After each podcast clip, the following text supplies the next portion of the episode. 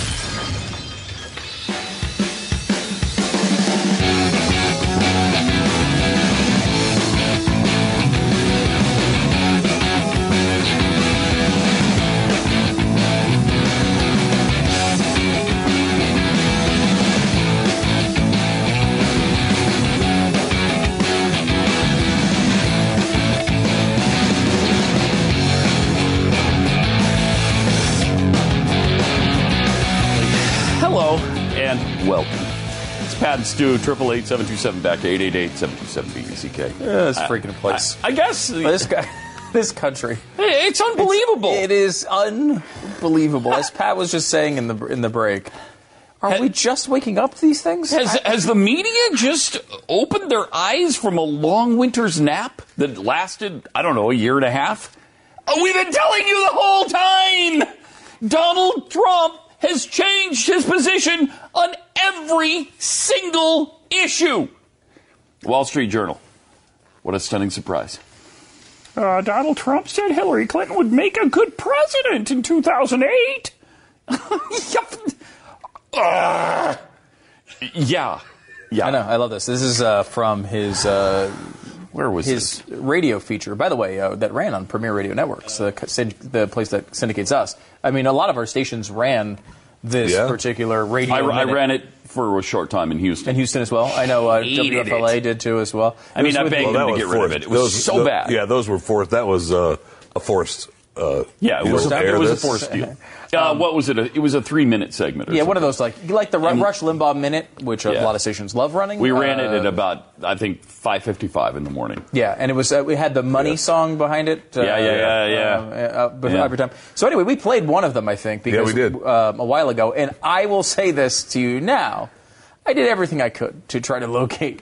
Uh, the rest of these, because I bet there are a lot Oh, can of nuggets of things he said? through there. Can't I mean, imagine it. because you know you have to put it in. It was it was him at in his entertainment mode too. So I mean, he wasn't always talking about politics. He was talking about marriage. He was talking Yeah, about that's the one we aired- played we the had- one we about had, marriage. right? Yeah. He said he was going to get divorced to uh, Melania. Yeah. when they just got married. Yeah, the prenup is the best. Yeah, everybody's going to get a divorce. And so he was in that character. So there would was probably a lot of funny stuff. However, I could not get a hold of them. Um, however, the Wall Street Journal has, and, and you, you got to believe the Democratic Party has them. If they're at all competent, um, they have paid. Because you know, I'm not going to go out and pay hundred thousand dollars that I don't have. Uh, to uh, freaking, Right. you know, somebody who's got. I'm sure if you wanted to make a big enough deal about it and spend enough money, you could get these things. They do exist somewhere. I, mean, I worked inside the company, um, and you know, like it's not.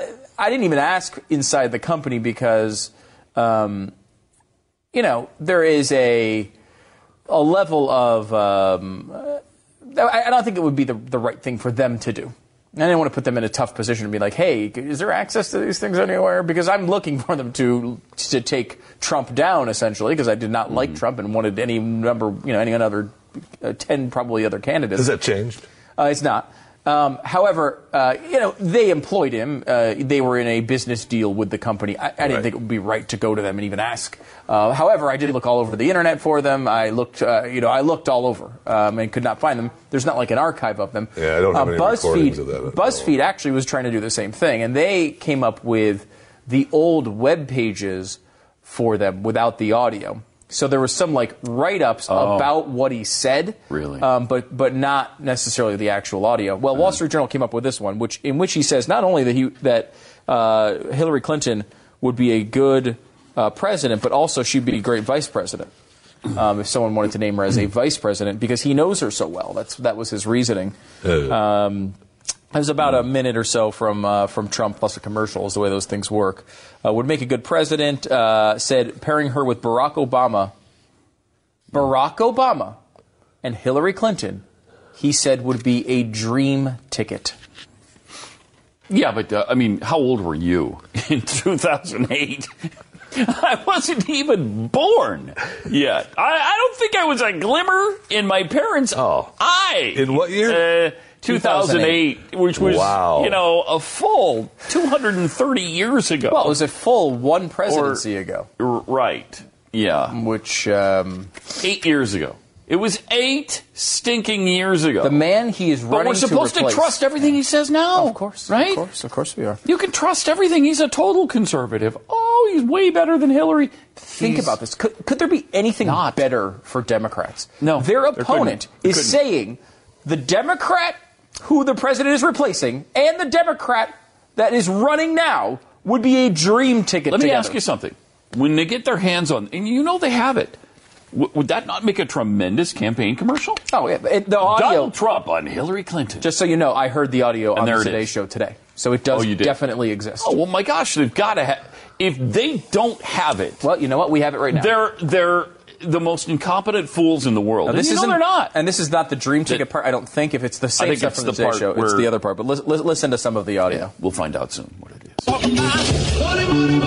With the Democratic presidential nomination far from decided, the candidates were jockeying a little bit recently, talking about a dream ticket. Mm-hmm. Hillary Clinton said she'd consider naming Barack Obama as her vice president when she gets the nomination, but she's nowhere near a shoe in. For his part, Obama said he's just focused on winning the nomination, although at least one member of his team said Clinton would make a good vice president. Well, I know her, and she'd make a good president or a good vice president. Oh. It's interesting to see what the candidates are doing. They're playing the same kind of power games that you see in any business environment. It'll be interesting to see, however, if it works in the political arena. A lot of people think a Clinton Obama or Obama Clinton pairing would be a dream ticket in November. But for that to happen, one of them has to be willing to serve as number two. Until that time, it's going to be very interesting. I'm Donald Trump, and that's the real deal. To give, to give him a little bit of a break there, I mean, the way the article was written up was as if he was That he saying was it was a dream ticket. he In said a lot of people believe yeah, it would He's be. discussing it as the concept of a dream ticket, but he's not actually saying Obama is. He's say he is saying it He did Clinton. say, he, yeah, he did. He straight out said Yeah. she'd be a good president because Yeah. and because She would make a know, good president. It's one of those things. It's because of his personal knowledge. Right. He is actually interacted with her personally and thinks she would be a great hmm. president or a vice president. I mean, that is pretty. I mean, he's trying to use as he does all the time, as he does with every issue. Believe me, Yep. I have mm-hmm. knowledge you don't have. I will do this. Understand me. Don't worry about what you think about Hillary Clinton. Believe me, because I have special knowledge. Hillary Clinton will be a great president.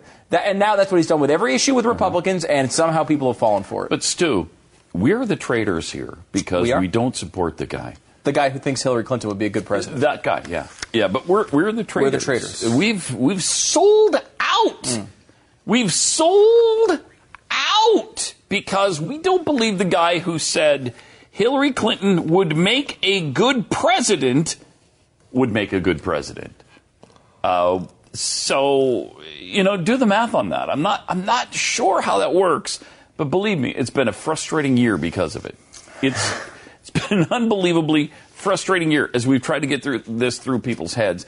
And when this appears on Hillary Clinton campaign commercials, on every radio station or every television station across the country, and this guy gets pummeled by 10 or 15 points, uh, I, you tell me we're, then we're traitors. I love this. It- it- it's amazing. I mean, wow. because the traitors is the word particularly used by uh, Sarah Palin, who um, she might remember uh, while she was running for vice president, this guy was praising her opponent. Right. So, but but again, I want to make sure we understand we're the traders. we're traitors. the traitors. We're, the, traitors. sellouts. We're the neocons or whatever. Uh, it's in Holy crap. inconceivable. It really is. Um, uh, any? Uh, what do you think on the uh, on the vice president? Trump came out today and said, uh, "I've got five people who now they've been saying the short list is four of um, Christie, Gingrich, uh, Flynn, the general we talked about yesterday, um, and Pence. The fifth one, he says he has five today. which uh, the fifth one is believed to be maybe Jeff Sessions, who I don't think is actually going to be the guy. Um, although he's been the only, I mean, he's one of the, he was a, a, lo- a pretty early loyalist, so I mean, it would make sense. Um, he also says he has 2 people that no one knows about. So he's got a list of seven. Five of them people kind of seem to know about. Two of them nobody knows about. I'm going to make the decision by this, the end of this week. Is he? That's what he says. Now, there's no reason to trust that because he might not make it till 2065. Right. Uh, because just because he says he's going to do it this week, who knows? But I think you you would think he'd have to at least have it done by the convention. You would think so. I mean, he initially said he was going to release it during the convention. Now he's saying before the convention. I really don't care because uh, it doesn't matter. I don't care either. Just from, But- I only care about from the but- perspective of uh, general political interest. But like, Yeah. I'm not going to change my vote in any way. I, you know, Cannot- cannot do it. I thought Gingrich, but judging by the the uh, percentages that were given by You was it? Politico or Harvard or Uh, per- somebody. this is PredictWise, which is a uh, site that uh, you know does the percentage odds uh, as it goes with betting markets and. they like actually that. thought the favorite was Mike Pence, right? um, Forty four percent. They've got Mike Pence forty now forty six percent as of this moment. no, it went up two percent Um, yeah. since we were on the radio. Newt Gingrich, 21%. Chris Christie, 12%. Michael Flynn, 9%. Jeff Sessions, 8%. So those are the people Mm-hmm. believed to be the top five. Then they have a bunch of ridiculous long shots. John Kasich, obviously not going to be it. I mean, No. I don't think 5%. Ted Cruz, 2%, if you were worried about that. Marsha Blackburn, which is interesting to me just from the idea that S.E. Cupp is the only person I've seen actually advocate for her. And, and I actually like her, generally speaking, as a politician. I, we've, we've said good things about her before. I, I don't know how she feels about Trump, though. John Thune, 1%. Marsha Blackburn, 1%. Susana Martinez, 1%, which is John Thune has the body of a Greek god, Stu. Uh, he actually uh, showed up naked in the Senate bathhouse a few times, and I. Uh, we made mad, passionate love for hours. Really? John Thune. Oh, Arlen Specter not on the list, by the way. No, I think he's been dead too long. I think that's Trump's biggest problem with him. Uh, I think if he hadn't been dead for you know like four years now, he'd probably be the guy.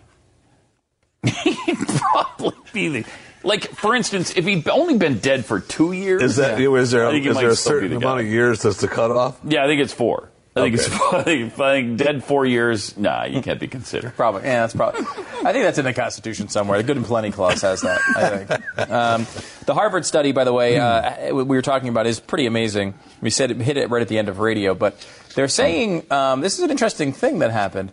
They're saying that when Trump was against actual conservatives who had a chance to win, the media covered him very positively. Really? And when there were no, when it was only him versus a Democrat, the media completely turned on him, and to the point of like an almost an exact X. this graph. Look at that. I mean, tanking from the positive news, uh, increasing gr- dramatically now uh, on the uh, negative news. And in fact, when it comes to uh, ca- things about his character and his policies, a 10 to 1 ratio against him now with negative comments. Because some of this is still horse race. So people, and they say horse race, you know, you're talking about like, who's going to win? Who's going to win? Who's going to win? And some of that stuff, he'll still get some positive coverage if he has a good poll. Uh, Rasmussen is the one polling agency that's really polling him well for whatever reason right now. I don't know. I, you know, I don't Is know. that the one that has him four behind?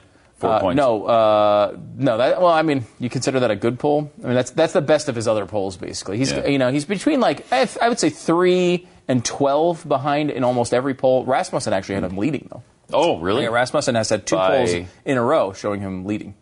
Really? Yeah. Now they're the only, it's the only pollster doing it. Uh, uh, the, the stat I Wow. believe, I think Erick Erickson uh, went through this to, this today. This year, as 2016, head to head, Clinton Trump. Uh, uh, uh, Trump has led eight of 70 polls. Um, however, four of the eight were Rasmussen polls.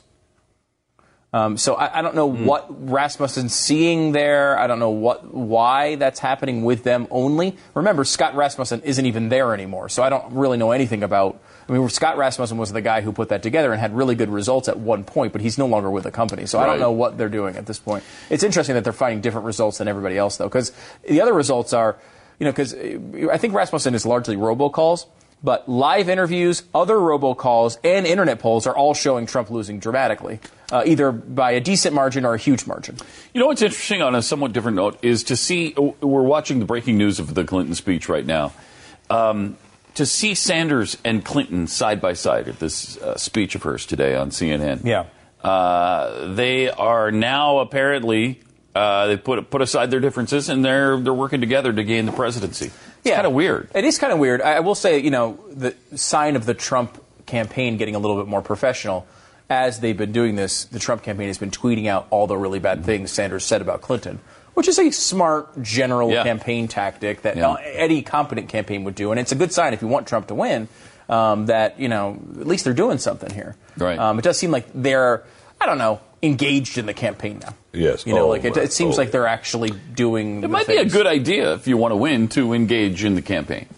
You know, It hasn't been so far. I know. Has not been. So I far. know. That's not been the pattern. Um, but continuing to continuing the theme of the news media suddenly doing a better job than they did the whole campaign. They're finding things that have been there all along, but they're just now finding them and playing them. Um, here's something that was uh, actually produced by Business Insider. Some of the controversial le- uh, leaders that Donald Trump has praised during his presidential run. kind of fun. Kim Jong Un. And you got to give him credit.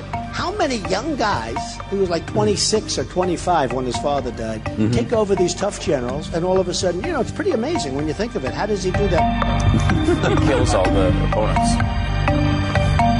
Yeah, man. Uh, Muammar Gaddafi. We would be so much better off if Gaddafi were in charge right now. If these politicians went to the beach and didn't do a thing, and we had Saddam Hussein, Oh. and if we had Gaddafi in charge, instead of having terrorism all over the place, would be at least they killed terrorists, all right? All right. uh, then you got Benito Mussolini. By the way, it's his version of terrorism. Tweeted out, "It is better to live one day as a lion than a hundred years as a sheep." One of uh, the It was a Mussolini. Mussolini quotes. quote, but you didn't know it was Mussolini when you retweeted. You want to be associated with a fascist? Mussolini was Mussolini. It's okay to go. It's a very good quote. It's a very interesting quote, and I know it. I saw it. And I know what- it. I saw it. I know who said it. Uh, but what difference does it make whether it's Mussolini or somebody else? It's a, certainly a very interesting quote. Wow. I mean, this guy. What difference does it make who said it? I mean, and, and, by- Saddam Hussein and Gaddafi did kill terrorists, and their definition of terrorists is anyone who opposed them. Yeah. That he was murdering their, his own people, and th- they didn't even th- the gas thing he's been saying lately. He's like, oh, what? He threw some gas. Uh, so, so Hussein threw some gas. Everyone gets all upset about it. Threw some gas. That was the way he said it. Threw some gas. Do you see that, Jeffy? You looking at that quote? What? I, I'll give you the exact. What was he talking about? He's talking about Saddam Hussein gassing his own people. He threw some oh, gas. he threw some gas. Okay, killing eight thousand Kurds was throwing some gas. Yeah. okay. All right. Okay. Good. Uh, and, and, and that's the sort of thing like you know a lot of people will say well you know look you're you know why why would you you know you- you know Hillary Clinton's going to be bad man. Uh, I mean uh, that is a uh, completely another level than any other politician left or right I've ever seen. Nobody would ever Who praises, survive that. Who praises gassing the Kurds? Saddam, or excuses it. Saddam Hussein throws a little gas. Everyone goes crazy. Oh, he's using gas. Chemical When did he say that? Were we on vacation when he said that? I think that? he was. Yeah. I think we were on vacation. Is there audio of? We got to play that. That's Uh, yeah, it looks like it. unreal. Incredible. All right. Well, you know what? More than half of all homes in America are located in what are known as natural disaster danger zones. Yeah, so it means uh, there's a chance a disaster could wipe out everything you worked hard for. But you know, you, before you worry about your stuff, you should probably worry about I don't know your family, yourself. Yeah, that'd be a good idea. So don't be unprepared. My Patriot Supply makes it really easy to build your emergency food supply.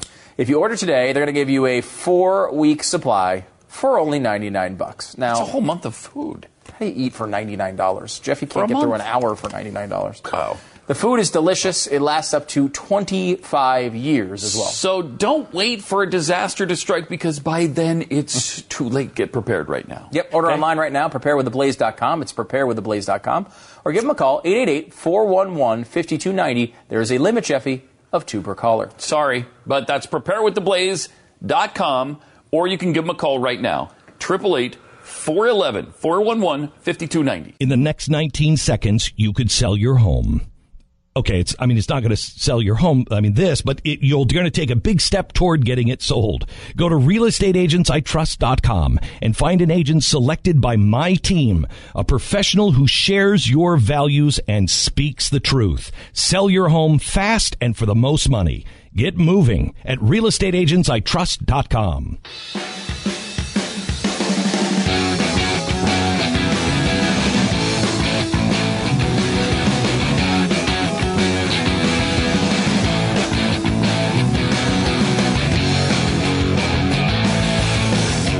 officially has uh, Bernie Sanders officially ended his campaign? Yes, Well, this is this his is it, right? endorsement Yeah, of Hillary okay. Clinton going on right now, and it's so He's exciting. Endorsing, and they're standing side by side as she's doing her speech. Barely seem to be looking at each other for what it's I'm worth. told she was uh, getting. She looked like she was uh, getting to a screech. Uh, Screechy screech, mode? Screech mode here this afternoon, so she might have been. Uh, I like might it. be I good. like screech mode. No, the screech mode's always good. It's always good. Um, and obviously, like you, you knew this was going to happen. Uh, this was the end game the entire time. Sanders had had been. to, lo- yeah. I will say that it may have uh, made the road in the California Senate easier. Um, Senator Sanders staying in. This is something that wasn't talked about much at the time, but. Uh, the way this the California primary works is you, you have like let's say you have 50 candidates, the top two go to the finals, which is election day, for ex- uh, for example.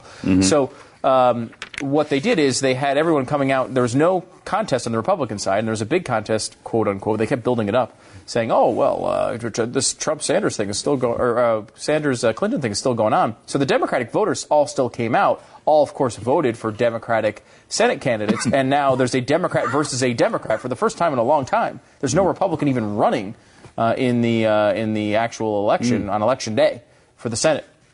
Which, I mean, look, the Democrat was probably going to win anyway, but now they don't have to spend any resources at all. Because really, whoever wins is a Democrat. Uh, kind of an interesting thing that really kind of, you know, it would have been great if, even if Cruz kept his campaign alive just for that, it would have been worth uh, doing. Um, and, you know, it's not too late, Ted. Unsuspend your campaign. Can you imagine Ted if we did this? Yeah, like, I don't care who it is. Just somebody do it. So I there's know. some other option. Whether it's Ted Cruz, Scott Walker, someone, please, please, ride in on your white horse and save us from Mm-hmm. this mess. Uh, new study has shown that when it comes to police using lethal force on suspects, huh, there is no racial bias whatsoever. yeah. Wait, what? Yeah.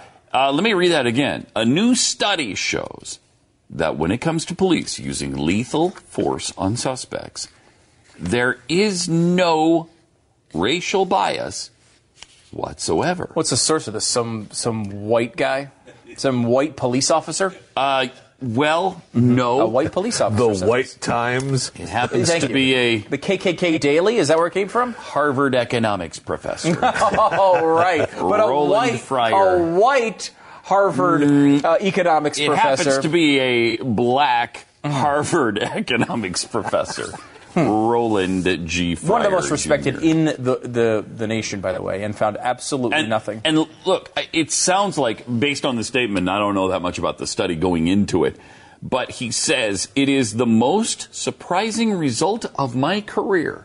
So he must have gone into this thinking, all right, I'm going to find all kinds of racial bias, right? Yeah. Isn't that what that sounds like? Yep. Right. And Now- instead, here's what he found. Well, what he Uh, found is, and this, and this chart here is interesting because if you look at uh, the overall evidence, um, because it, you know, with the murder uh, number, actually shooting someone, there, he found no bias. What he found was some bias in smaller incidents, and you see these here. Um, things like do. yeah, like Yeah. Uh, uh, using uh, pushing into wall, uh, using handcuffs, using hands. Um, there's about a ten percent again, like this, uh, ten to twenty percent uh, difference in most cases. I mean, like for example. They use a pepper spray five times with blacks to every four times with whites. I don't know that you can actually take anything out of that um, for, for every 10,000 incidents. Um, uh, but yeah, there's a slight uh, uh, bias, as he found, um, and I have not gone through all of his um, uh, information to you know see what I you know, think about it. But uh, I thought it was kind of interesting that he, he- this is so what it kind of says is look. There's a seems to be a slight bias uh, towards uh, using some of these tactics against uh, black uh, people in general. Although he but he found it was murders, not at all. It was, and he said it was the most surprising Yeah. thing um, result of his entire career. It's amazing. Uh, he looked at 1,332 shootings between 2010 or 2000 and 2015, 10 major police departments, all the big cities. Um, and the uh, officers were more likely to fire their weapons without having first been attacked when the suspects were white. Um, wait, what? Let me read that one more time. Okay. In officer involved shootings in these 10 cities, officers were more likely to fire their weapons without having first been attacked when the suspects were white. Wait. I, I'm not understanding. I'll probably just say it one more time, just so you guys can. guys. Yeah, he's. Um, I'm, bro- maybe I didn't I'm not phrase getting that what exactly. you're saying here because In officer involved shootings in these 10 cities, officers were more likely to fire their weapons without having first been attacked When when, the- the suspects we're black people. were white. you seem to be saying the wrong thing every time. That's actually kind of what he thought when he looked at the results and said no. That's just Um, unbelievable. So this uh, we talked about this study yesterday as part a of Harvard the stats professor. from the National Review, and one of the most respected guys about this. It, and usually, you know, again, he went into this thinking he was going to find a huge bias and didn't. and didn't. And kind of amazing. Yeah. Um, although Joe Biden doesn't agree. He still says institutional racism still exists among police. Well, here's the thing. Biden and Obama will never agree. No way. Because they don't give a rat's ass about the facts. They don't care about actual facts in front of their stupid faces. They will continue to push their agenda no matter what. No matter what happens, they will continue to incite uh, this problem. They will continue to make it a problem when it apparently isn't one. Biden uh, said what does matter is that frustration that exists in African American community of the institutional racism that's been around forever and ever in the United States it still exists, and the application of some of the laws has to be addressed, and it's real. Some of the police organizations that I met with today, and President uh, met with, acknowledge that. So there you go. Al Sharpton is asking about gun rights. Uh, are they only for whites? Yes. It's an always important question that Al Sharpton gives, and it's always an honest question when Al Yeah, Sharpton oh, asks yeah, one. he's an honest broker. You He- know that. Here's Al. It looks like you, not Al. Mm-hmm. Oh, and that's that's, me right there. That's not Al. Uh, we were wondering about Al Sharpton. So we don't have Al Sharpton? Both of them There we go. Of course, right when I were say it. killed by police based on they had gun. Now I missed Based the NRA coming out defending their gun rights that they legally have. Where That's right. is the NRA now? Where is Wayne Pierre now? Do you have a Second Amendment right, or did you not get down, Mr. Pierre, to the 14th, 15th, and 16th Amendment? Maybe you mean the Second Amendment are for whites only. Uh, this is a point that liberals Mm-hmm. think is clever. Um, you know what? I bet those people would, wouldn't be for gun rights if black people had guns. Um, you're completely wrong. That's not a clever point at all. I want black people to have guns. In fact, Yeah. I encourage them to get them. It's their what right is to he, get Who them. wants the NRA to do? I, I don't know. What is he? Hey, we're glad that guy had a gun and shot people with it. When have they ever done that? No, that's not what they do. Well, uh, But I mean, it's not like every person on the left that thinks they're clever and funny makes this point. It is a terrible point. You do remember there is an organization, I think it was in Houston, that actually was going into the inner city and buying guns for inner city black people who were in high crime areas so that they could defend themselves. Mm-hmm. We should check back in with that group. I wonder how that went. I haven't heard anything about it. Obviously, if it was if it went badly, we would have heard about it constantly. Um, but uh, I haven't heard a word about it. I completely encourage those things. Every black person that is a law-abiding citizen and can legally get a gun should get one if they want it. You shouldn't be forced to get it, but if you want one, you should get one. You know why? Because the Second Amendment covers black people. That's why. Period. I encourage uh, them, uh, any black person, to go get a gun. You should get one. It's awesome. It's great. Stu, I see what you're saying is that only black people can't have guns. No, it's not. I'm saying the opposite. What you are saying No, Al, no. is that only white people are protected by the Constitution. No, that's not what I'm saying at all. I'm saying the opposite. Everyone's what you're saying is that only white people should be protected by the police. right? I know what you're saying, You and know Al what? knows what you're No. saying. He sure does. You're so You know transparent under his steely gaze. I, I don't know. You know who else knows who, what we're saying here? I do know who. Uh, of course, beauty queen Miss Alabama. Miss Alabama. She she knows. This is unbelievable. I heard some of this this morning, and I. It's It's, unbelievable. it's actually unbelievable that someone would say this publicly. That's not like complete like in the new Black Panther Party. Like this is a person at Miss America. Like the last thing in the world you're supposed to be is you know super controversial. She's Miss Alabama. I mean, there's been plenty of people get in trouble for that. Yeah, I mean uh, Vanessa Williams. uh, Oh. She took hot naked pictures like years before she was Miss America, and everyone's like, "Oh, she can't be Miss America anymore." And in fact, didn't they? Did they strip her of the crown? yeah, they did. Yeah. They did. Yeah. Uh, and now, now this was another age. That was I a think huge now- mistake too, Right. because that, that, that penthouse uh, spread was family friendly. Anyway, Okay, so we'll, we'll address that with Jeffy while you watch this clip from Miss Alabama. I'm just reaching out to everybody because I'm just leaving church and All right. um, I prayed a lot about everything that's happened this week and I can't mm. stop replaying the image of these men being killed in mm. my mind and my heart weeps but I think more than anything I'm mm. dealing with a bit of guilt because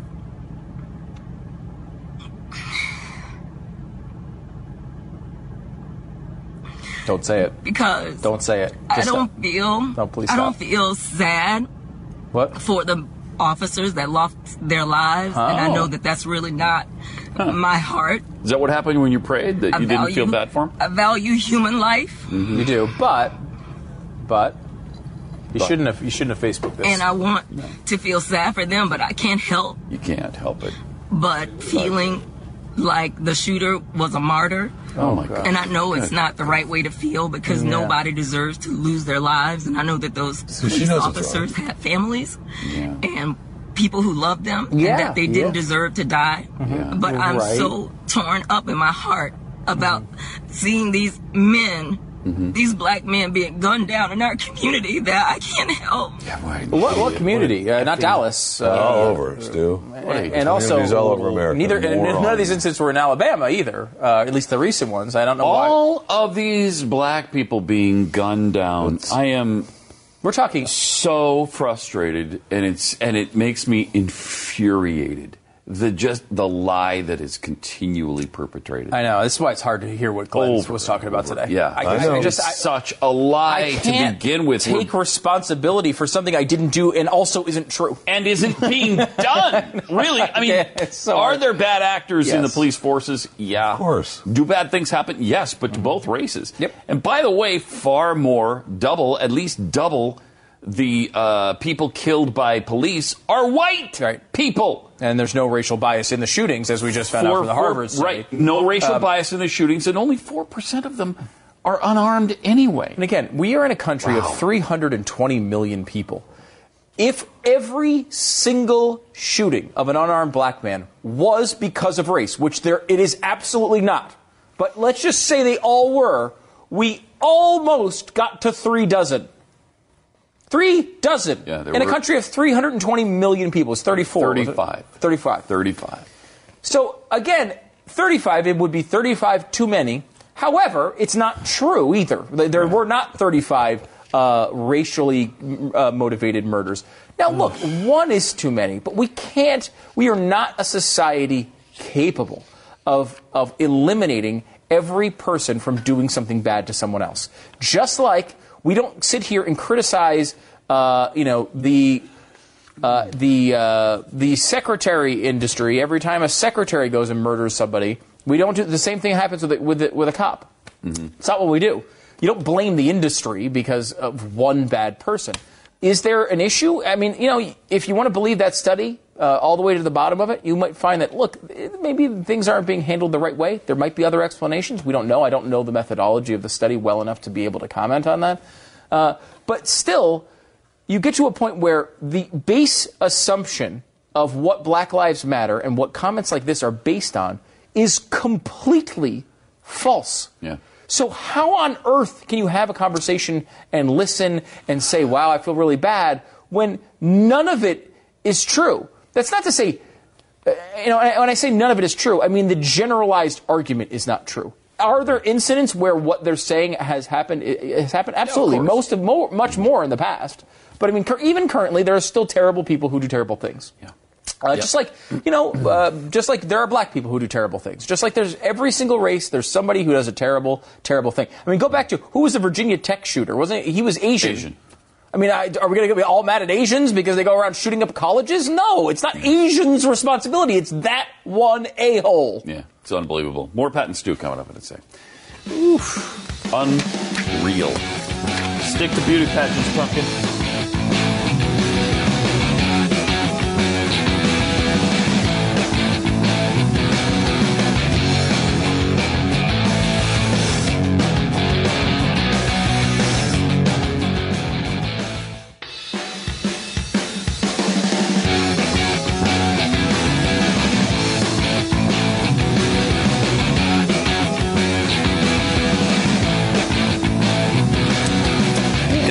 Ba-ba-ba-ba-ba-da. We have more from uh, Miss Alabama. Oh, Miss Alabama is so Take any more? brilliant. So brilliant. You know, she should go from beauty queen to, I don't know, president. Does any Install part, her as queen. does any part of you give her a break in that she's saying, "I know this instinct is wrong, but I'm having this instinct"? No, because you just keep that instinct to yourself. Go ahead and have that instinct, and then just keep it in your inside voice. You don't share that with everybody. It's stupid. It's it, it's absolute insanity that this guy who killed five police officers in Dallas is a martyr. Uh, no, keep that to yourself. Right. I'm trying to think about the equivalent, but I can't. I, I'm not. I cannot come up with it. But if like if a right wing guy went and shot a bunch of people, um, but he agreed with you on taxes, are you like, oh well, you know, part of me thinks he was right on taxes, and I do. I do think he's a martyr for the lower tax rate. However, uh, you know, I, I, I don't think that's probably Well, the right thing it would think. be like us excusing uh, Randolph. What's his? What was his name? The the, the, right, the yes. abortion uh, run, bomber. Rudy, run. Yeah, Yeah, Uh, and some Uh, people did. Well, I guess. you know, I guess some people did. I, I, he was fighting against abortion. Right. No, Yeah. never. I mean, that was the same as the guy from. Uh, but there were people who did do that. Um, I Yeah. never. I don't know them. I never heard them. But if that, there are, Um, that was the big story at the time was the run Rudy because he was run Rudy Yeah, that's run true. bumper Yeah, stickers. yeah, yeah. Right. People wanted him to get away with it or something. unreal. Um, but that- but I think I think that was overstated. I don't think there was a lot of people who did that. Certainly not public figures. that I remember.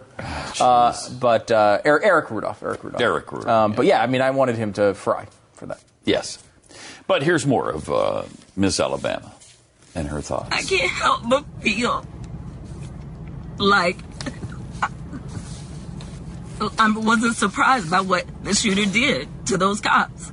And I hmm. think a lot of us feel the same way. And I know that agree with it's that. not right.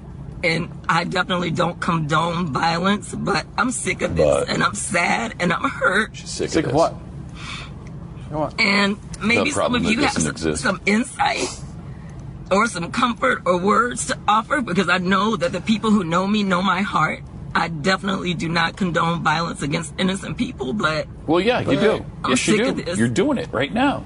I'm sick of this and something has to be done. I'm sick Well, of it that- too. what- sick something of was morons done. like you. Something was done. A cop, about five cops were killed. I don't know what else to say. There you go. It's a lot to deal with, and I know I'm not the only one feeling like this. Wow, talk about You're not. sick So of it. I'll be anxious to see what some of you, No, you're not. how you feel, I think you're. I feel like you're a and what moron. you're dealing with. Yeah, I think you're, I'm dealing with a lot of anger against you, Pumpkin, uh, because you're a buffoon. It's And pretty bad. I, I, I just. I, why don't you look into the facts?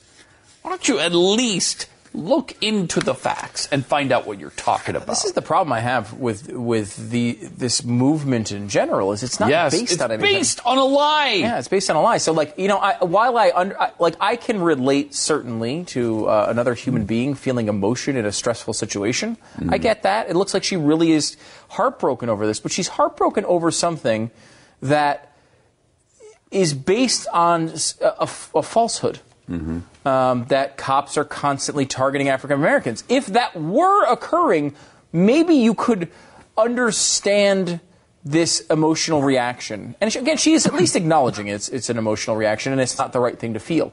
But it's like, it's not even true. You're reacting about something that's not even accurate. I mean, even if you take the other um, st- the study completely at its word, don't question it at all, is a a 17% increase in police interactions um, that become more physical could be explained by many different things. But let's say it is racism. That would be terrible, and it should not happen. However, a 17% um, uh, increase in um, a slightly more, and those are, you saw the categories, there's slightly more physical interactions, but nothing like murderous. Um, that would not still justify shooting cops. I mean, I, even if uh, it were more uh, real than what what it is, you still wouldn't have anything close to being able to justify this. We all, you know, we all feel, you know, the media. I really do think beats this into the heads of not just black people, but white people and everybody. There, pretty much everybody seems to think that there is this huge problem with police officers taking out unarmed black people, and the argument seems to be, well, uh, is it just uh, you know, a bunch of bad cops and a lot of them are good, or is it all bad cops are just bad? actually like there's an incredibly small percentage. It's in, it's it's a small enough percentage that you can't manage it that do things like this. And and the weird thing is, everybody blames this on a- a- as the catalyst, the Baton Rouge shooting uh, of a black man and the St. Paul shooting. Well, this happened in Dallas, Texas. That would be like an abortion clinic, clinic bomber uh, uh, uh, who who was pissed off about abortions in Atlanta, going to Omaha, Nebraska, and bombing a hospital where they don't perform abortions. It has these guys had nothing to do with the incident. You're just killing doctors at that point. I, I don't care if they're abortion doctors or not. I'm just going to kill them. Well, what sense does any of this make? None. It, it, it's just so far beyond any sort of reason that it's it's hard to even discuss it. Yeah, Um, rationally. but we did, and we did. I think with Yeah. deep deep rational thought. Yes, thank you. And that's because that's what we do here on Pats. That's exactly what we do, and there's more of it to do coming up. in, uh, Uh, like, for example, when you talk about rational, uh, Rachel tweets, uh, I think she just mixed up the words murder and murderer. They do sound very similar. They're kind of similar. They're very similar. They both start with M. Yeah, mhm. and they got a Um, in there. Right. Yeah. Yeah. yeah.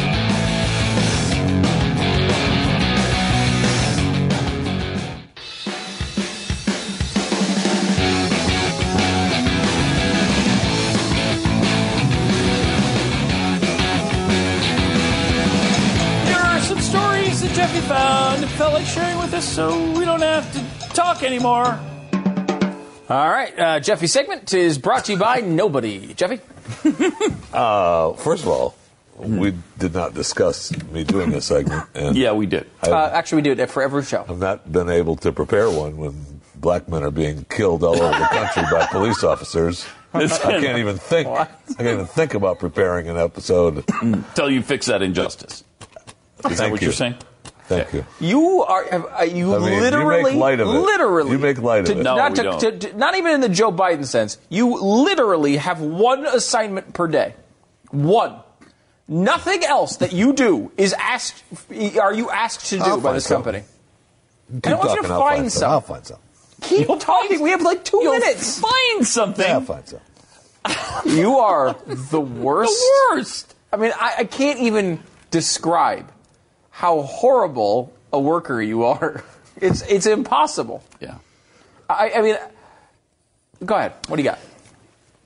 The only thing worse, you know, than this are the dead bodies out in the street. Thank you. From the lack of health care in this country. Thank you. And the dead bodies of minorities piled up from the police That's which shootings. is what I was just saying. Yeah. It's those are barely those think. are the only two things worse uh, than you.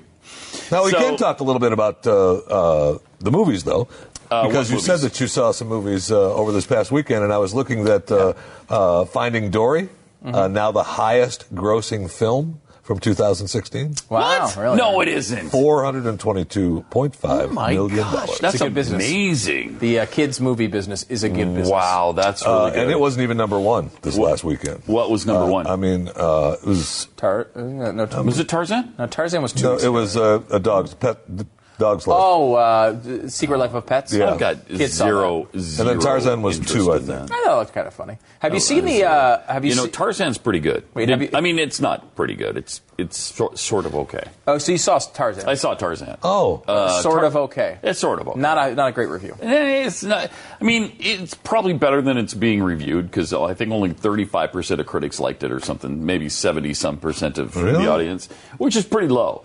But yeah, that was number two at 21 million.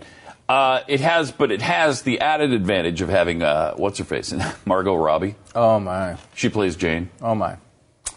I mean, I, you can't look directly at that. No, woman. it's not You can't easy. look. She will burn the retinas out of your eyes. You, uh, as I've been pitching for a while, Jeffy needs to. You need to see Wolf of Wall Street. I started watching it. I figured out. I told you. I, I, that would be dangerous. No, you you can't. cannot. You That- cannot. you can't. Definitely. You You could could- put that through your little VidAngel and Yeah, then be but- going. The And end. there'd Hi, be nothing to see, I'm right? Leonardo. DiCaprio, and then it's over. but that's all you get.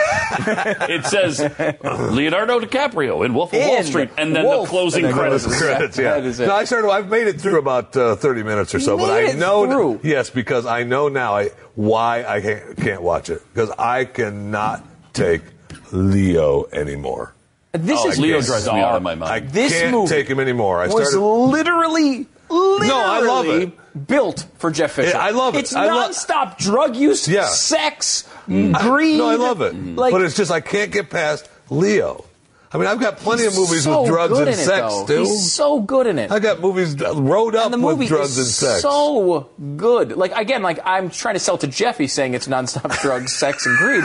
In reality, it's an amazing true story that they Yeah. that they. It's funny.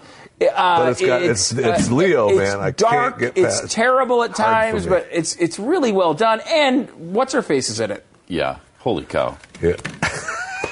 How do you not? I saw, by the way, uh, Purge election year.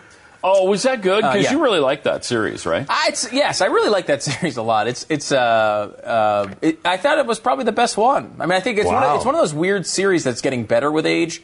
The, all three of them I've liked it a out lot, though a little bit. but they're also getting a little bit more money. They're Yeah. you know and you know I mean the first one had Ethan Hawke in it, which is probably the That was the most known actor grace. of the entire Yeah. series. But like they they they invested a little bit in the actors in this one, like. It's pretty well done, and it's Hmm. it's scary. It's dark. Uh, you know, at times it's a little bit. Another movie, Too dark. Pat, where you're going to enjoy the credits. Yeah. So you would, well, you wouldn't even get the credits on this one. Is it just the F word and gore? Or is lots there of more? violence, lots of scary violence and Yeah. gore. And stuff. Yeah.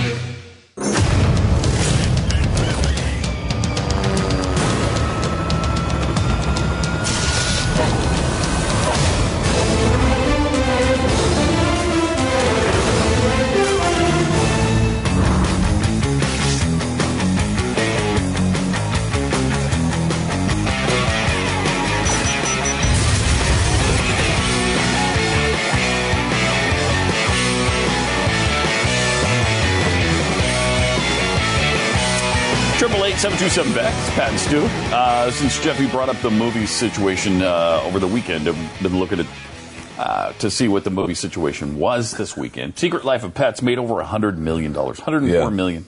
That's that's impressive. Uh, Legend of Tarzan was number two at 21 million, followed by Finding Dory. In its fourth week out, it made over 20 million and it's up to four twenty three. I think you mentioned that. Yeah. That's a lot of money for. Isn't that? It's, it's essentially a Finding Nemo sequel. In right? fact, Secret Life of Pets yeah. uh, is now the uh, best opening weekend of all time in U.S. theaters for an original, not a sequel for, uh, for Jeez. Disney. Is it really? Yeah. Wow, that's Wow, amazing. That's that's impressive. Wow. Then something called Mike and Dave need wedding dates. I don't know anything about that. R-rated like uh, comedy. Um, I, they were I've Along the com- lines of Wedding Crashers, or I heard it compared to Hangover. I have Oh, not seen it, but it's like you know sex comedy. I would Yeah. say R-rated sex comedy. then you saw The Purge election year, which is uh, fifth and made 12 million. It's up to 58 million. The thing about the Purge movies, they don't cost anything to Yeah, make. I think it costs. It was only 10 million. Yeah, 10 according million. to this. Yeah, I think that's $10 right. budget. It's at 58 million already, and it's only out for two weeks. So that's gonna. Yeah. Those are just. That's a money making machine. I, there's- I like those better than some other like quote unquote horror movies because it's it, it- like it's got a political Yeah. backdrop to it. Like Yeah, with it's got some meat policy to of it. the purge. Yeah, It's got some meat to it. I, I wouldn't mind seeing that on. Yeah. Uh, if VidAngel is still around by the time this comes out on DVD or whatever, I, I would definitely. you could easily go back and watch the second one or the first one. True. Um, I mean, there, you know, you can. It's it's an interesting concept because you know the policy itself is so utterly ridiculous. like I mean, you know, to, to the yeah, policy the one if you don't know one day a week or No, one, day, a year. one night a year, One So- night a year wouldn't be a, a day a week. That would be a, a bad policy. That's the Jeffy policy. One night per year, you can kill anybody you want. Yeah, you can do any crime You you, can do want, any crime. supposedly. Yeah. Um, so, uh, and you know, so like obviously, there's always issues. You're like, well, wouldn't wouldn't someone just blow up every building and they'd lose like a, a trillion dollars in real estate once a year? Like, And the answer to that is yes. probably would, I guess. And Although you know, technically, every day you can do whatever crime you want. Yeah, but they claim right the movie premise. The movie premise is that blowing off the steam this legally this one Yeah. day a year keeps crime down the rest yeah, of the year. in theory, Right? the country theory. got so bad, the quote unquote new founding fathers, and like I, I'm sure it's liberal filmmakers. Surely they mean the Tea Party took over or Donald Yeah. Trump took over. I always Yeah. think about it, it's like the Purge is the Purge series is actually my best case scenario of a Donald Trump presidency. Like if, if that's all that happens, I'm like, oh wow, great. um, but uh, th- I'm sure they thought, you know, they're thinking to themselves. I mean, the election year was it was the purge election year. Keep America great. It's like it's almost like they went through. Trump became president and made it great again with a purge. Let's keep it great. Um, so like they're playing right into the election thing here. That's funny. Um, which probably would bother me more in any other year. However, I, you can watch this movie, this whole series, and see it completely if you know history, if you know progressivism. It's like George Soros took over the country. And I mean, think about eugenics. I mean, a lot of the themes that play out from early progressive eugenics play out through this movie. It's like if you had the idea where, well, we could make uh, violence legal once a year, who's going to win that battle? Well, all the rich people will have all their fancy weapons. They'll go into the poor areas and kill all the homeless people, and then we won't have to feed the stupid homeless people. It's eugenics. It's Wow, freaking yeah. eugenics. Yeah. Um, and it is. Uh, Do you know the political lean of I- the producers? surely just guessing from Hollywood, it's a liberal. But Probably. I mean, uh, you know, I, I don't know. It- It's it's not overly clear. Um, I, I think it seems to be made as if they could say it could go either way. Although every once in a while, as a guy who sits here and talks about politics all the time, you get little hints that it's like, okay, yeah, no, they they mean that the probably the right is the bad guy.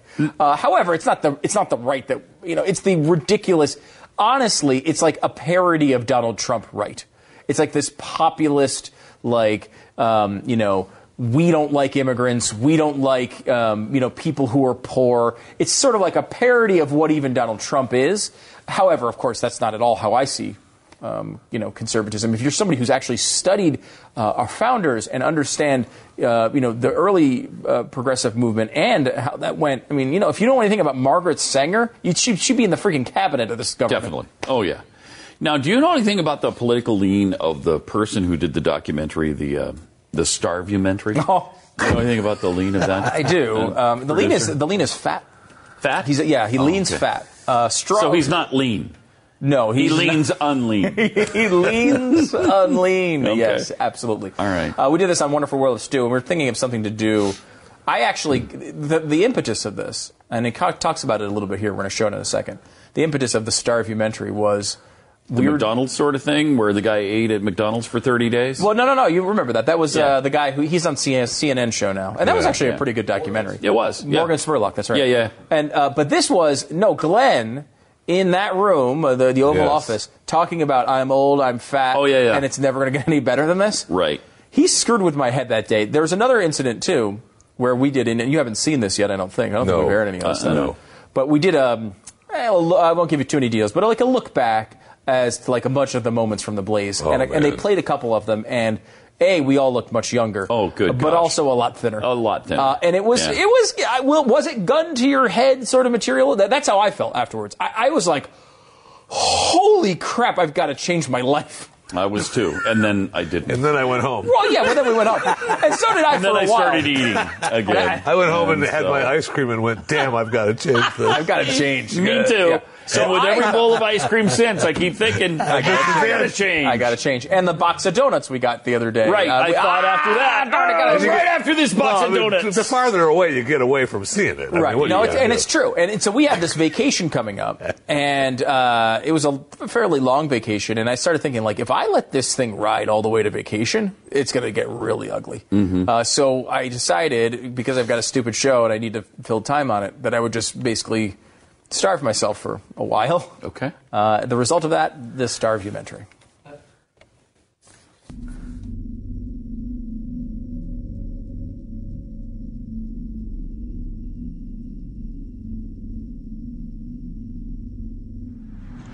So I've uh, sort of hit my wall. Uh, Glenn did a segment uh, called I'm Old, I'm Fat, and it's never going to get any better than this.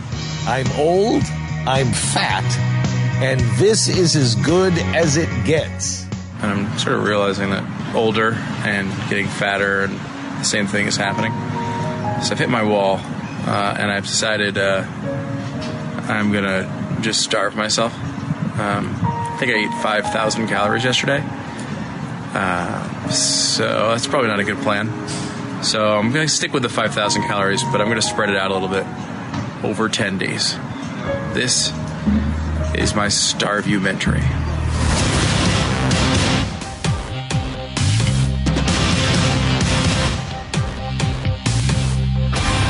So here's the plan 10 days, and I have 5,000 calories to play with. So, I mean, this essentially is a glorified budgeting exercise. All right, day one, meal one. We'll get off to a good start here. Zach has a request of what restaurant we're going to. Zach, which restaurant do you want to go to? Uh, Jack in the Box. Jack in the Box. This is going to be really easy. Zach got a sandwich. Easily. pancake sandwich. Yeah. Me?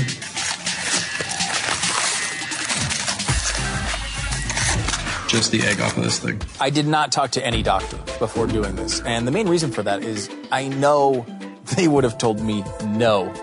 They actually probably would have said hell no.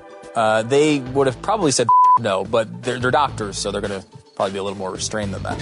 All right, I just had some lunch. Uh, it was the second egg uh, from my uh, egg sandwich collection from this morning at Jack in the Box for another 68 calories.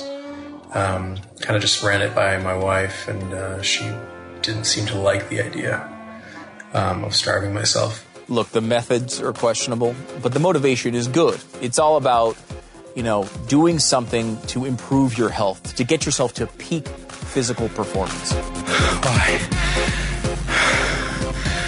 Why would I add exercise?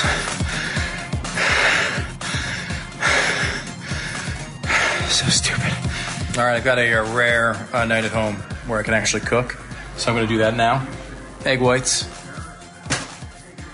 the peppers and onions, and basically literally nothing else. Um, wish me luck.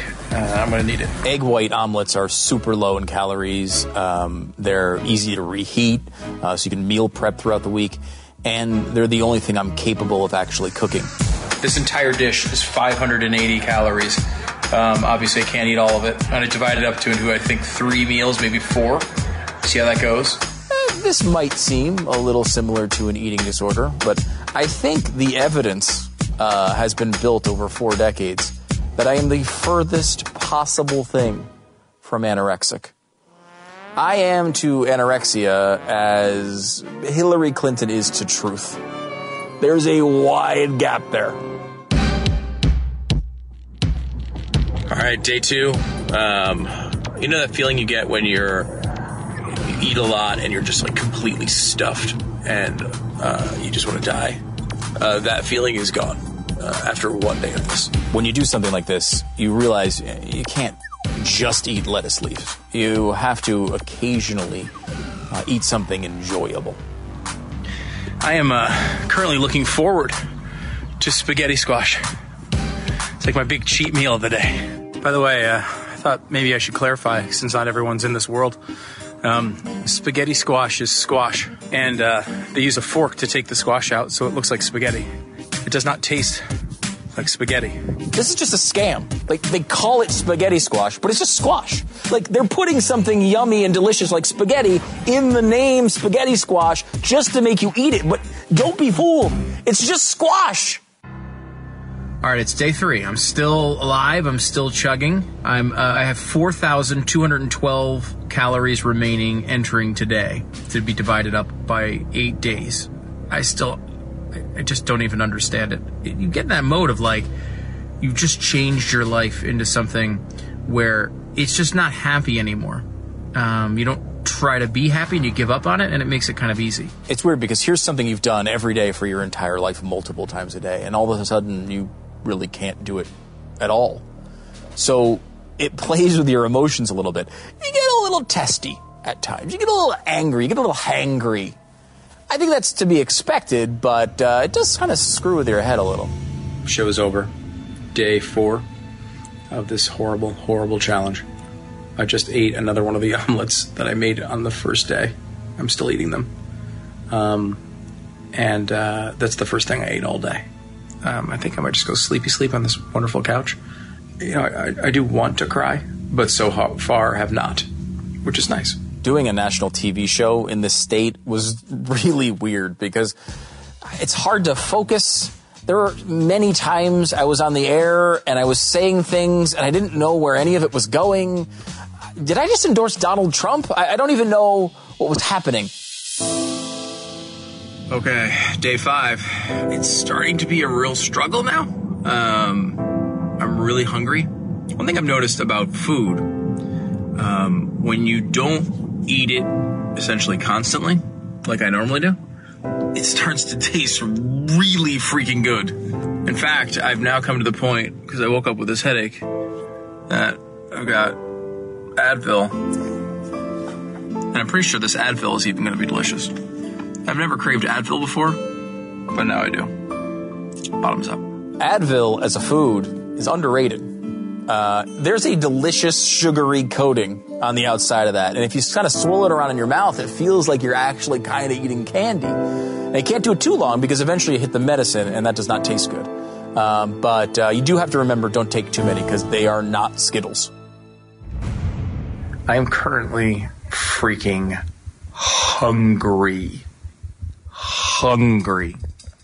This is not easy anymore. My uh, willpower is fading away fast, and I want to eat everything. Eventually, the hunger really starts kicking in, and you start to, I don't want to say consider cannibalism, but you start thinking about it. This is day seven. One of my friends is moving out of town. He suggested a Mexican restaurant. A Mexican restaurant. Look, you don't understand. Mexican food is my weakness. It is the thing that makes me wake up every day and get out of bed. I am against illegal immigration, but I would completely open the borders if it meant we would lose access to queso. This is going to be torture. I may need to build a, a wall around this restaurant to prevent myself from screwing this up. Basically, the only thing you can do is you take one chip at a time and you bring it back to your plate. And then you take that chip and you break it into multiple other chips. So it feels like you're eating lots of chips, but they're just a little smaller, you know? And then you take each individual tiny piece of chip and you dip it just in the edge of the queso. And then, of course, you order a salad and you take the cheese off, and you take the tortilla strips off, and you take the avocado off, and you take the meat off, and you take everything off. So you're having another bowl of lettuce. I'm on day eight of this stupid thing. Uh, I've had um, uh, like 100 calories all day, and it's like 4 p.m. Um, and we just went to this place called Buc-ee's. Just opened. It's like a Walmart sized convenience store um, with literally every food on the planet. All, all of it looked fresh made, and all of the smells just swirling throughout the place. It was the it was the biggest challenge of my lifetime. I, I've not had a very difficult life. All the great people in history have had moments like this where you're up against the wall, where it seems impossible to go on. You'll never be able to scale that hill. That that was me going to Buc-ee's. All right, I legitimately don't feel very good. Um, a little lightheaded, really tired, really hungry. It's day nine, I think. Um, just trying to not fall asleep in the middle of the day. Uh, sucks. Sucks.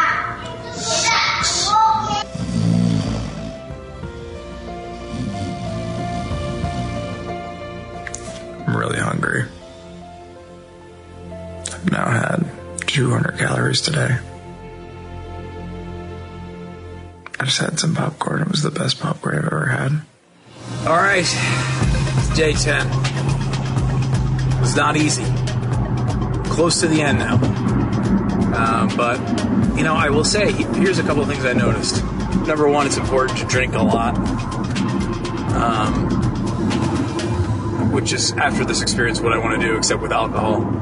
But drink lots of zero calorie calorie beverages. Uh, load up on them. Um, drink them even when you're not really thirsty. You're going to be in the bathroom all the time, yes, but do it anyway.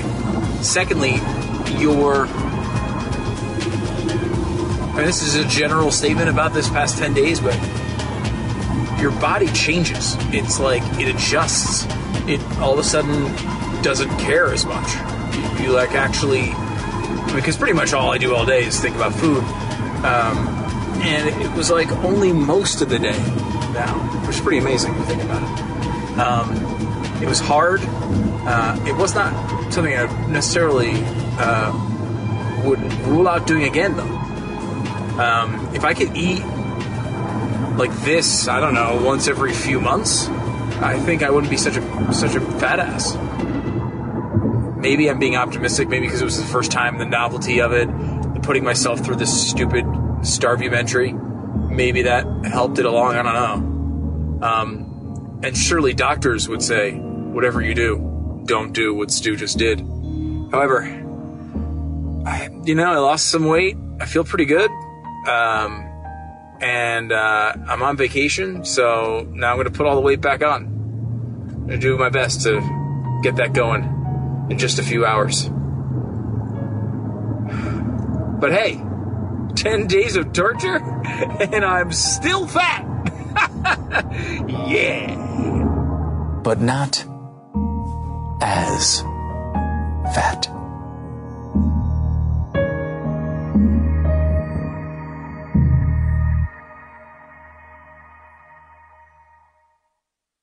So there you go. I mean, Where are you at now? Uh, I don't know exactly. I, have to. I should do that. You I should don't follow lie to me. I don't know. I know I've I, don't know. I kept it all off so far. So what happened? Well, well, eh, it's a little bit of a, false. A li- a little clar- clarity on that one. I lost the 16 pounds. Then I went on a little. We went on a vacation. I gained a little bit back, but then I lost more. I went past the initial 16 and lost even Excellent. more. Then went back on vacation again and have now gained back up to six, the 16 pounds. So I'm right around there. I don't know Even? exactly. That's not, it's not bad. First of all, that's an award-winning documentary. Thank you. See, that's That- serious issues. That's, what the Blaze covers. No kidding. That's award-winning right there. Thank you very much. I appreciate that, Jeffy. I would like to actually get your opinion on the the, the strategy around it, because I mean, people think of you as a guy. Uh, you've gone through a lot of this. Let's put it that way. I definitely have. You know a lot. I will say, times. Jeffy's taught me a lot about eating. Number of As you- times. As you can tell. Thank you. Uh, but you have, in fact, you were one, the first person who told me the uh, the uh, the eternal truth, The secret. the secret. It is. Uh, you don't get to be a giant. You don't get to be the fattest guy in the world if you stop eating when you're full. Correct. Uh, you got to power through it. and You're full, so what? right, you don't worry You about finish that. that food. Order some more. I like that. Uh, SuperBeets is our sponsor, uh, and I'm sure they're really happy about it uh, right now. SuperBeets uh, actually uh, fired up some SuperBeets during the Starvumentary. Uh, it's a, it's a, it was a nice. Uh, I figured I should get a vitamin or two mixed in to the Starvumentary. Um, now they are rich in dietary nitrates. Uh, lots of energy you get from that. There's all sorts of science behind it. With sports, you know, elite athletes use this stuff. Uh, but I use it because, um, well, it doesn't taste like beets. Okay, it's actually delicious. One shot, you get all the nutrients from eating all these beets. Instead, you know, you just get to uh, actually taste delicious black cherry flavor or original with natural apple. Go to StuLovesBeets.com or call 800-951-8896. One of these things will last you a long time too. So give it a shot. Love the results or your money back. It's 800-951-8896 or StuLovesBeets.com.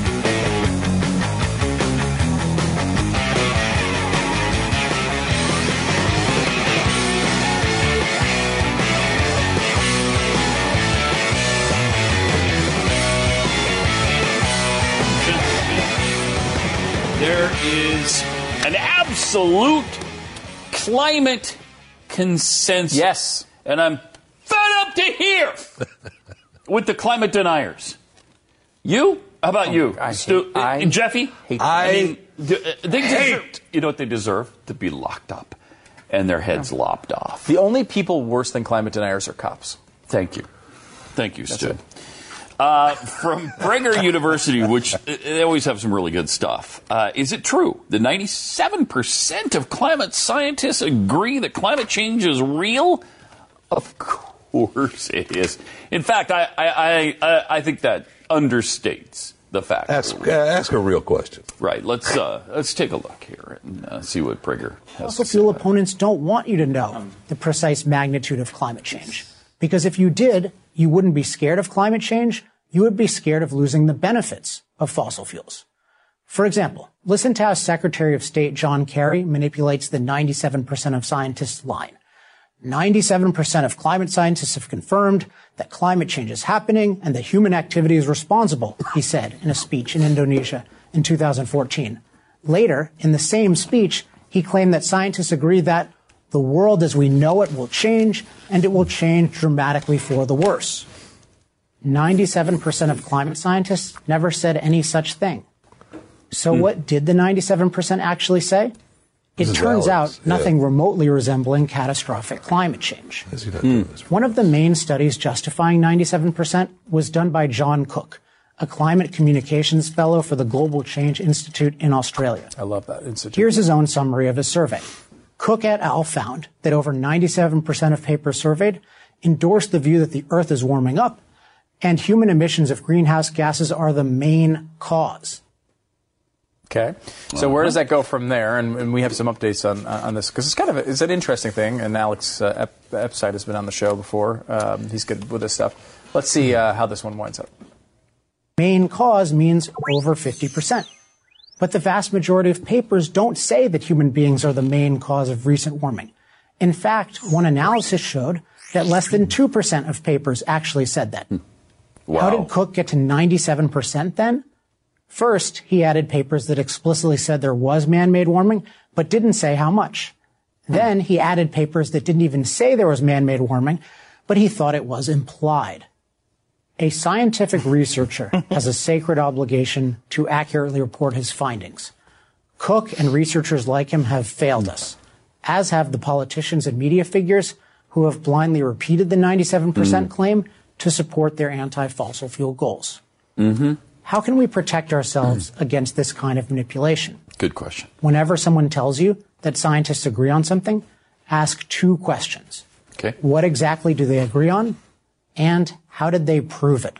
It- It's interesting because I think uh, going into the studies is is a, is a worthwhile exercise to see this 97% number because it's it's just it's just an easy like we shut you down we shut you down. And I, you know what? I don't have to make any good logical arguments. I don't need to understand this issue because 97% of scientists. That's agree. always what they do. That's how Ninety-seven percent.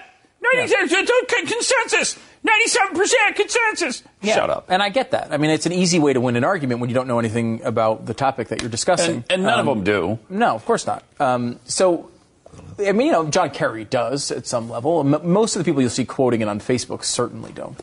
Um, but you know, okay, John Kerry does. Uh, you know, he knows it because he has a political interest. It helps him further his goals of distributing wealth, of, many, many things. Global governance is another uh, one of those things, and, and that's the exact words they use in these climate uh, uh, coalitions when they're trying to, to manage these things. Uh, but bigger than that is the, the, the most simple way to understand how ridiculous this claim is is the clip we played, uh, I believe it was on CNN, of Dr. Roy Spencer on TV talking to a, you know, a environmental activist. I, mean, I don't think we have the clip handy, but uh, just to re- quick, quickly recap, the climate activist says 97% of scientists agree. He said, and he is Dr. Roy Spencer, NASA award-winning scientist. You know, his his um, uh, resume is insanely impressive. Okay, unquestionably great. But what he says is he's also known as the biggest, one of the biggest climate deniers in the universe. He's the guy that Rush Limbaugh called his per, uh, the show's personal climatologist years and years ago. He loved this guy. Uh, Dr. Spencer said, the biggest climate denialist, denialist in the world, supposedly, if you ask the question the way they asked the question in the 97% study, I am in the 97% he was saying that him as the guy they call a huge global warming denier the, the, con- the, the statement was so broad that even he was included in the 97% this is a guy they call a denier and is not even like you know uh, a, a guy who you'd say i mean he's a guy that rush limbaugh likes. So that's how you know how evil john kerry would think he is. But yet he as a scientist would even be in the 97% so you see how ridiculous that point is um, it basically just is makes such a basic statement um, that you know that the Earth is warming and that man may be ca- may, may be a cause of it. Even if you say most, fifty-one percent is none of these things work out. None of their predictions work out if that's true. Fifty-one percent. Yeah, and uh, James Hansen, who is uh, you know a NASA climate scientist, and he he's been saying since the 70s that climate change is disastrous and it's coming. And first of all, it was it was going to cause incredible cold. It was going to send us into an, another ice age. Then, of course, later on, he, it became warming. And the global warming was going to kill us. And so in, in the 1980s, he predicted that by 2010 to 2020, so right now, we're in that period, the Earth would warm four to five degrees Celsius, which is what, six or seven degrees Fahrenheit? I mean, are you kidding me? It hasn't come we've, close to that. We've, we've warmed 0.9 degrees. In the last hundred years. In a hundred years. And so, I mean, so far off. Their predictions have been so ridiculous and almost, and none of them have been right that it's, it's laughable.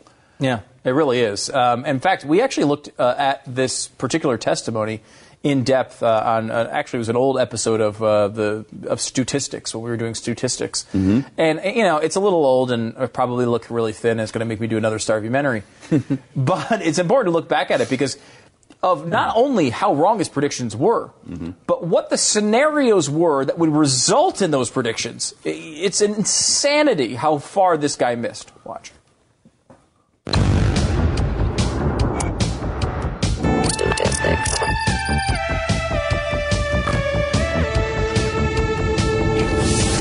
In 1988, both Rihanna and global warming panic were in their infancy.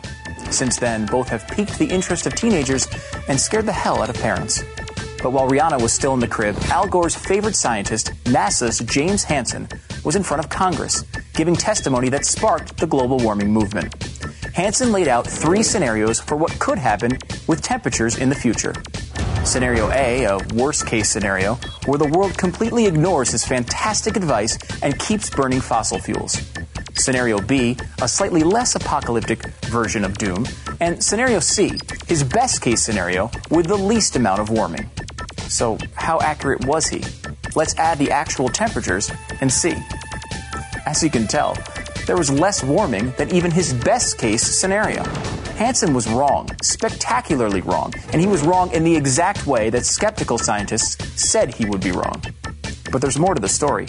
Hansen's best case, scenario C, was only supposed to happen if the entire world listened to him. People had to stop driving their SUVs, buy solar panels, and implement some sort of global version of cap and trade that achieved a drastic reduction in carbon dioxide emissions.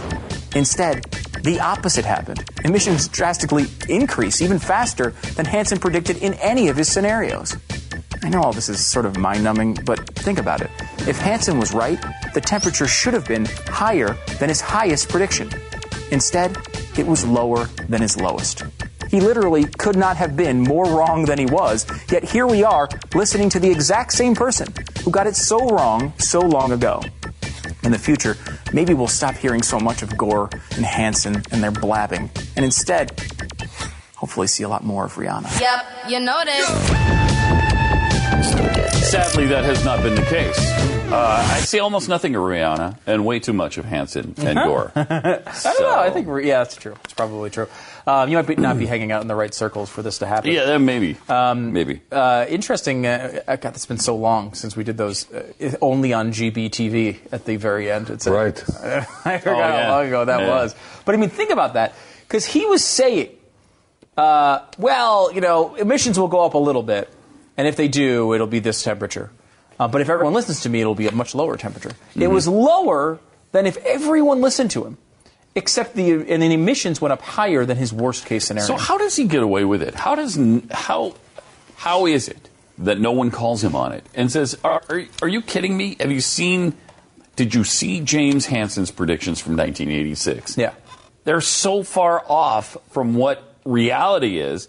How do you give him any credibility? I think it's partially one of the ways they get out of it is whenever Hmm. it's an older prediction, because you can't test a, a prediction they made last week because it's you have to wait a little while. Yeah. As soon as you get to the point where it's been a while since they predicted it, they say it's an old prediction. That's what they do with the Hansen stuff. They're like, look, he got it generally right. Now, look, we've learned a lot since 1988 uh, or 86. And, you know, uh, look, it's uh, Oh, sure we now have a much better understanding, and our predictions we're making today are much Yeah. more accurate, but he got it generally right. No, he didn't. No, he didn't. No, And their new didn't. thing is, um, you know how they, we had a, uh, a global warming pause They tested, they floated the global warming pause for a while. That was one of Yeah. the big uh, issues. Uh, yes, it Now they try to deny the pause even happened. Then they went and say, said, you know what, the pause didn't happen. The oceans were just eating more of the heat than we realized. And of course, this Well, you should that should show 200 degrees worth of heat. Right. And that should show more faith. You should have more faith in us because we got that wrong before. But now we understand it, and we're telling you we understand it now, so you should believe us. Their new thing is actually it was warming the whole time. Uh, there, the, the temperatures weren't even going down. It was just El Nino. And now, 2016, by some estimates, of course, many others are not going to prove this out, uh, but one data set shows it's going to be warmer than 1998 in 2016. And they're both El Nino years. So what you know what we really found is that the Earth was warming the whole time. It was just you have to compare only 1998 only to this year. That's their new. That's their new pitch. What? Yeah. All the other years didn't matter. Only 1998 and 2016 are They, the only years that they matter. have not notified uh, Montana about this global warming Oh, yet. no, really? Uh, the 4th of July, it was 52 degrees when I was giving my speech at the fireworks display. well, sure, there's gonna, sure. 52 on July 4th. Wow. And windy. I mean, it was so cold on the 4th of July. It was actually, during the day, it was maybe 80. And then uh, this cold front moved in in the afternoon and it dropped like a rock and was maybe 30 degrees colder. And it was so cold. It felt like the middle of winter. Oh, my gosh. Somebody should notify Montana about this global warming phenomenon. Because Well, I mean, I'm sure you know, there's going to be pockets of instability around the around Yeah. the globe during this. You but- would think there wouldn't be, though. If there was this serious, catastrophic global warming, wouldn't that be pretty uniform by now? I mean, I, I know there's temperature changes and you can't confuse weather with climate, yet they do it all the, time. Mhm. Every single time, Every time. some heat wave hits. See, told ya. It's the hottest ever in the West right now. 117 degrees in June in Phoenix, Arizona. It's the hottest it's ever been. Uh, It's like you know, when the, the don't use confuse weather with climate argument is only present when it benefits them. Exactly. Um, it's just the Yeah, same thing exactly. with, um, hey, uh, government, get out of my medical decisions with abortion. Um, you just implemented Obamacare. You don't get to say that anymore. no, you asked out of my uterus. I don't like this government intrusion into my life. It's the only time they care about government intrusion Unreal. is that moment. Yeah. Uh, but they will still use it when it benefits them. Triple eight seven two seven back more patents too is uh, inevitable, like global warming. It's going to happen, and it's it's man caused, uh-huh. just like this show. Also, man caused.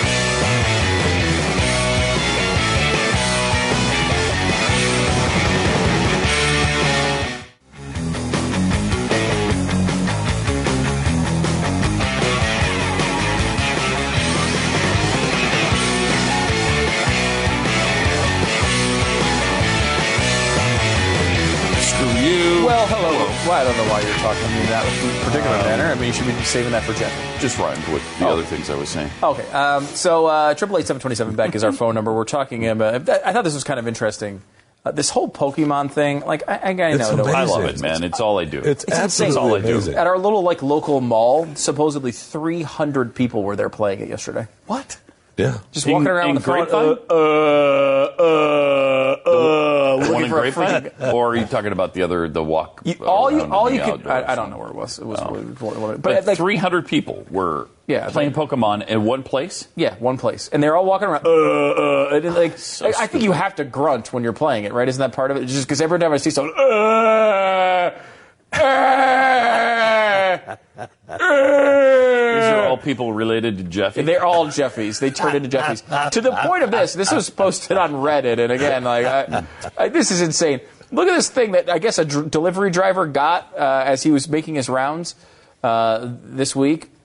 Uh, this is uh, some, I guess, some message from the delivery drivers, uh, you know, the, the, the dispatcher or something, which I'm completely filling time waiting for that to come up uh, at this point. There it is. Uh, be aware, kids playing new phone game and walking into street without looking. Oh, Jeez. I mean, I mean, you know, oh. you Oh. absolutely 100% know this game is going to lead to some deaths. Oh, no question. But I mean, and look, it's not Pokemon's fault, but it's like Right. this idea that you're going to be walking around holding your phone up to see like little cartoon animals. It is a, it's bizarre. I mean, I'm sure that the you know it's pretty sad that we've got to remind the delivery drivers to watch out for the people walking on the streets. I mean, I know that's cute and everything, but he should be watching out for people walking in the street anyway. But the point is, they're not acting like rational people. Rational people see a car coming and they stop. People playing Pokemon walk into the street to catch a freaking cartoon character. I saw. A, I don't know if we have the. I saw we had another story with the Pokemon, but I saw a video on uh, somebody's Facebook stream yesterday of a lady who was uh, so upset that people kept coming into the store that she worked at to play Pokemon. She thought that she would end up playing, so she downloaded it and started playing it, and now she hates it, but she's hooked. I mean, it was hilariously I mean, sad but dumb. And, and I think I, you know, I was reading some, you know, story about this because I'm, I'm a little fascinated by this at this too. point because it's like it's such it's a new thing and it's a kind of a bizarre trend. But they were just basically saying this game is actually terrible. It's it's a terrible game, but it's just the first game in this genre that's going to be everywhere in our lives Yeah, it's very new, soon. kind of new technology. Yeah, or you're something. essentially it's real a real life game where you're looking for something. How, did, fake. how does the game decide where the character pops up? Uh, any losers know? here that are playing it want to tell them? Anyone got the information Anybody on know? that? Anyone want to grunt their way through that sentence to tell me the information? Uh, Nobody? no. Nobody? All right. Nobody wants to No, stop tri- the everyone play. chimed in yesterday. Yeah, they Nobody sure had did. any- Everyone had information yesterday. Nobody has any today. None. No. Hard to hear over the. It's yellow. Ugh. um, I mean, to the point that we're here, the Washington Post has run a story with this headline: Holocaust Museum to visitors. Please stop catching Pokemon here. Wow, that's I you're mean, going. You're playing Pokemon in the, At Holocaust, Museum. Come on now. That is essentially the worst thing that anyone Wow. has ever done outside of the actual Holocaust. It's not quite that bad. Um, museum itself. A little bit, what, what um, did Hitler do? A little bit of gas? what's that? What did Hitler do? A little bit of gas? Yeah, yeah, throw a little bit of gas, as Donald Trump would say. He threw a little bit of gas, and now everyone's going crazy. a 37 year old who's playing this, named Angie, said, Well, it's not like we came here to play, but gotta catch 'em all. Okay, pumpkin. Time to go home and stay there. Well, yeah, I mean that was the girl that on Facebook that was twenty. She was saying, Oh, uh, "Isn't that how I thought my I'd be what I'd be like at 27?" Yeah, Yeah, no kidding. Wait, can, can someone uh, come out of the? Wow. I know now everyone in this room is like, I, I've never even heard of Pokemon. What are you talking about? but like, is it one of those things where like, let's just say we have the Pokemon game and we see a stupid yellow character over here and we're supposed to grab it, right? Right. Is it in the same place for me as it's the same place for Jeffy? Like, and like, no. you don't know. I'm not sure. You don't It know. sounded like the way this, the way that I get the explanation. So it's just anywhere. I think it's anywhere, but I think there's areas for whatever reason, and I don't know the reason that are where they congregate. So correct. So some places in different stores, Like a uh, like public a area. like They a corner, like the garden center. at the at the Holocaust Museum. They You know, should and, not. and that's what the museum's congregate uh, there. com- communications director pointed Yeah. out. Please Playing don't. the game is not appropriate in the museum, which is a memorial to the victims of Nazism. uh, we are trying to find out if we can get the, Muslim, uh, the museum excluded from the game. Um, they're saying now, what were they calling a? Um, the museum is a Poke Stop, uh, where players can get Oh, free right. in-game items. There you go. So it's actually, I guess, a promoted place where you're supposed to go to get stuff. No, honey. amazing. No. Um, usually, I, that is No. utterly incredible. Not cool. Right? Not not cool at all. Triple eight seven two seven back. More patents news coming up.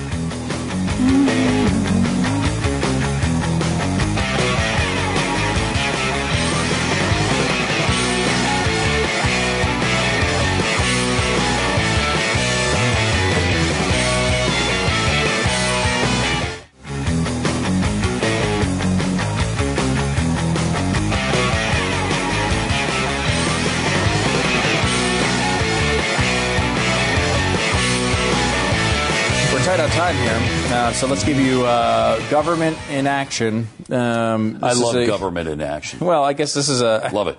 Particular, this one's over in China, Oh. but it's a new uh, University uh, of Water Conservancy Mm-hmm. and electric power building, and uh, here's a picture of it. What does that remind you of? it. It looks like a giant toilet. Uh, Man, I bet you giant there's a lot of. Pokemon in there though. Do you think it's intentional? Yeah, you're probably right. You think it's intentional though? I mean, it It is might a be. water conservancy building. Yeah, it might be. It look it does look like a giant toilet. Yeah. Uh, so there you go. Um, I thought this was pretty interesting from uh, Mental Floss. Uh, you know how you get these scam emails, like you know the ones Uh-huh. Jeffy sends out to try to No. get your money and like fish for your social security number and stuff. No, you mean when people are really in trouble and need money? Right. Uh, like, you know, the Nigerian prince is the typical one, right? Yeah. and you get them, and they're so poorly written, right?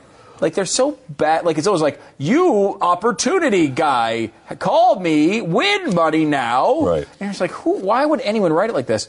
It's Mhm. actually, It's they're saying purpose. intentional. Yeah. Why? Because the people who will actually give money are dumb enough to overlook the really bad grammar.